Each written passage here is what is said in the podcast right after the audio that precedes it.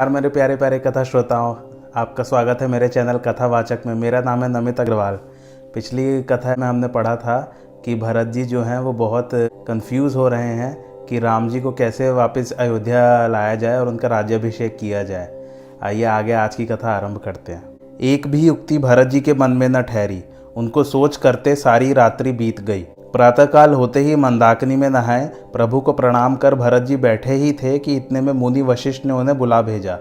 तब भरत जी गुरु के चरण कमलों में प्रणाम कर आज्ञा पाकर आसन पर बैठे तो उस समय ब्राह्मण, मंत्री और महाजन सब सभासद उस सभा में आकर एकत्रित हुए।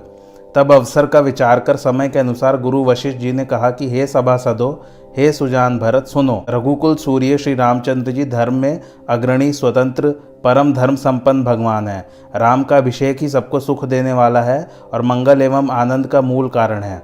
परंतु अब राम जी किस प्रकार से अवध को चलेंगे, यह समझकर जो कहो हम वही उपाय करें। मुनि के आदर सहित वाणी सुनकर सब चकित रह गए। किसी को कुछ उत्तर नहीं सूझा। सब लोगों की बुद्धि भ्रमित हो गई। तब सिर नवाकर भरत जी ने हाथ जोड़कर कहा, जो सब दुखों को नाश करके कल्याण को देता है, ऐसे आपके आशीष को सब जानते हैं।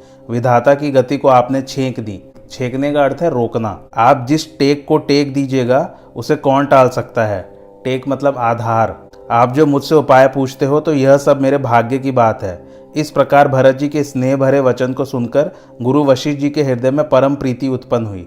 वशिष्ठ जी ने कहा, हे तात, जो प्रभु से विमुख है, उन्हें स्वप्न में भी सुख नहीं है। हे तात, मैं एक बात कहते हुए सकुचाता हूँ कि जो विद्वान लोग हैं, वे सर्वस्व को जाते देखकर आधा त्याग देते हैं। हे तात, तुम दोनों भाई वन में जाओ और सीताराम तथा लक्ष्मण को अयोध्या लौटा दो। ऐसे शुभ वचन सुन दोनों भाई प्रसन्न हुए। आनंद के कारण उनके अंग फूले न समाए भरत जी गुरु वशिष्ठ जी से कहते हैं कि, हे स्वामी, आपने जो कहा है, वह मैं अवश्य करूँगा। हे तात, मैं जन्म भर वन में रहूँगा, इससे बढ़कर मेरे लिए और कोई सुविधा नहीं है। हे नाथ श्री राम और सीता अंतर्यामी हैं। आप सर्वज्ञ व सुजान हैं। हे स्वामी, यदि आप सत्य कहते हैं तो आपने अपने वचन को प्रमाणित कर दिखाएँ। मुनि के मानसिक आशय को पाकर भरत जी समाज के साथ श्री रामचंद्र जी के पास आए। प्रभु ने गुरु को प्रणाम कर सुंदर आसन दिया। उस समय देश काल को विचार कर अवसर के अनुसार मुनि वशिष्ठ जी यह वचन बोले, हे सर्वज्ञ श्री रामचंद्र जी, आप धर्म, नीति, गुण और ज्ञान के निधान हैं। अब जिस प्रकार पुर के लोग, माता और भरत का भला हो, वैसा ही उपाय करें। तब मुनि की बात सुनकर राम जी ने कहा कि, हे नाथ, इसका उपाय तो आपके ही हाथ में है। हे नाथ, आपका रुख रखने में और आपकी आज्ञा को प्रसन्नता पूर्वक पालन करने में ही सबका भला है। मैं सत्य कहता हूँ कि आप आज्ञा दीजिए, मुझे जो आज्ञा होगी, मैं उसी शिक्षा को सिर पर रखकर करूँगा। वशिष्ठ जी बोले, भरत की भक्ति के कारण मेरी बुद्धि भोली हो गई है। मेरी जान में तो भरत की रुचि को रखना चाहिए। पहले भरत की विनती सुनिए, फिर उस पर विचार कीजिए। सत्पुरुषों के मत को और लोक के मत को विचार व राजनीति और वेद के सिद्धांत को निचोड़कर वैसा ही कीजिए। तब वशिष्ठ जी ने भरत जी से कहा कि, हे तात, अब आप संकोच को त्याग कर अपने प्रिय बंधु कृपा सिंधु श्री रामचंद्र जी से जो मन की बात हो, सो कहो। तब वशिष्ठ जी का वचन सुन भरत जी का शरीर पुलकित हो गया और नेत्र कमलों में जल भर आया। उस समय वह सबके बीच खड़े होकर बोले कि, मुझको जो कहना था, वह तो सब मुनिराज वशिष्ठ जी ने कह दिया।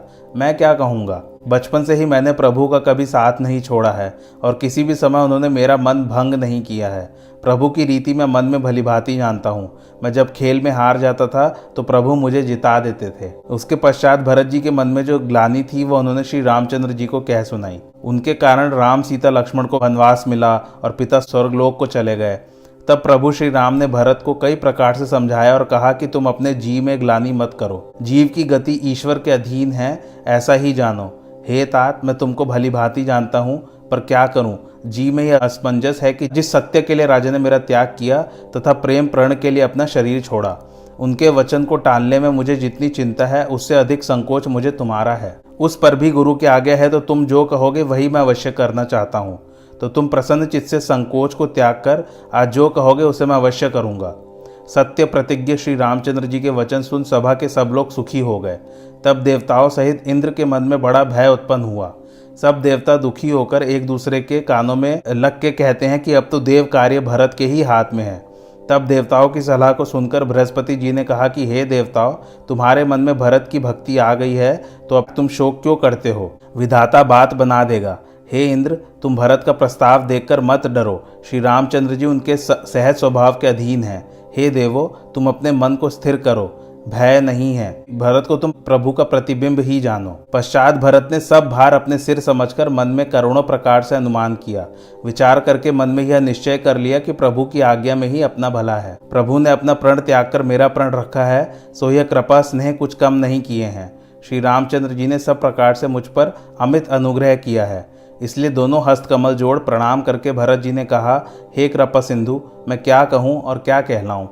आप सबके घट घट को जानते हैं। गुरुजी मुझ पर प्रसन्न है और स्वामी अनुकूल है। इससे मेरे मन की सब मलिन कल्पना और शूल मिट गए हैं। मैं व्यर्थ ही डरता हूँ। मेरी चिंताएँ सर्वथा ही नष्ट हो गई हैं। आपने अपना प्रण पूरा करके मुझे पाला है। यह आपकी रीति नवीन है। लोक और वेद सब में प्रसिद्ध है, छिपी नहीं है। भरत ने कहा कि, हे करुणानिधि प्रभु, अब आप वही उपाय कीजिए कि जिससे आपके चित्त को क्षोभ ना हो। जो सेवक स्वामी से संकोच कराकर अपना भला चाहता है, उसकी बुद्धि नीच है। सेवक का भला इसी में है कि वह अपने सब सुख के लोभ को त्याग कर निष्कपट भाव से स्वामी की सेवा करे। हे नाथ, आपके लौटने में ही सबका भला है और आपकी आज्ञा मानने में करोड़ों अच्छाइयाँ हैं। हे देव, मेरी एक प्रार्थना और सुनिए और फिर विचार कर जैसा उचित हो वैसा कीजिए। हम सब राज्याभिषेक की सामग्री सजा कर लाए हैं, सो जिस प्रकार आपका मन माने सफल कीजिए। हे नाथ, या तो शत्रुघ्न के साथ मुझको वन में भेजकर सनाथ करिए, नहीं तो शत्रुघ्न और लक्ष्मण को अयोध्या में भेज दीजिए, और हे नाथ, मैं आपके साथ वन में चलूँ। नहीं तो हम तीनों भाई वन में जाएँ और आप सीता जी के साथ अयोध्या को लौटिए। जिस तरह आपका मन प्रसन्न हो, हे दया के समुद्र, वैसा ही कीजिए। हे देव, आपने तो सब भार मेरे ही सिर पर दे दिया है। मुझे नीति और धर्म का लेश भी विचार नहीं है। मैं जो कुछ कहता हूँ, अपने स्वार्थवश कहता हूँ। आर्थ के चित्त में ज्ञान नहीं रहता। अब हमको वह मत अच्छा लगता है, जिससे स्वामी किसी प्रकार मन में संकोच न पाए। आप प्रसन्न चित्त हों, जिसे जो आज्ञा दे, वह उसी को सिर पर चढ़ाकर करेगा। हे प्रभु, इसी से सब कलेश मिट जाएगा। श्री रामचंद्र संकोच के मारे रह गए। तब प्रभु की यह स्थिति देख सभा के सब लोग चिंतित हो गए। उसी समय राजा जनक के दूत आए तो वशिष्ठ मुनि ने तुरंत ही बुला लिया। उन्होंने प्रणाम कर राम जी का दर्शन किया तो वेश देख अत्यंत दुखी हुए।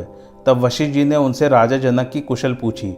तब वे दूत सकुचाकर धरती की ओर सिर झुका हाथ जोड़कर बोले कि, हे नाथ, आपका कुशल पूछना ही कुशल का कारण है। नहीं तो हे नाथ, कुशल तो कौशल नरेश के साथ चली गई। सारा जगत अनाथ हो गया। अयोध्या और मिथिला तो और भी अधिक अनाथ हो गई। कौशलपति की मृत्यु सुनकर जनक जी और उनके साथ के लोग शोकवश बावले हो गए। रानी कैकई की कुचाल सुनते ही राजा जनक को कुछ सूझ न पड़ा। भरत को राज्य और श्री रामचंद्र जी को वनवास, यह सुनकर राजा जनक के मन में बड़ा क्लेश हुआ। तब राजा जनक ने धीरज धर विचार करके चार दूतों को भेजा और कहा कि तुम भरत के भाव का निश्चय करके शीघ्र आना, परंतु किसी को पता न लगे। तब वे दूत अयोध्या गए और भरत का व्यवहार देखा। जब भरत जी चित्रकूट चले, तब दूतों ने वापस जनकपुरी आकर भरत की सब करनी जनकराज से कही। उसे सुनकर राजा सोच और स्नेह के कारण अत्यंत विकल हो गए। तत्काल ही राजा जनक चित्रकूट के लिए प्रस्थान कर गए। हे नाथ, आज प्रातःकाल राजा जनक प्रयाग में पहुंचकर यमुना पार उतर गए हैं। हमें आपकी खबर लेने को भेजा है। राजा जनक का आगमन सुन अयोध्या के सब लोग आनंदित हुए। प्रभु को बड़ा शोक हुआ, तथा इंद्र शोक के वश हो गए। फिर तो सब समाज के लोग प्रार्थना करने लगे कि श्री राम जी अयोध्यापुरी के राजा हों और सीता जी रानी हों। राजा जनक के आते ही सब लोग प्रेम मग्न हो गए। राजा जनक सभी से प्रेम पूर्वक मिले और गुरुवर के चरणों में प्रणाम किया। राजा जनक राम सीता से मिलकर विवल हो रहे हैं।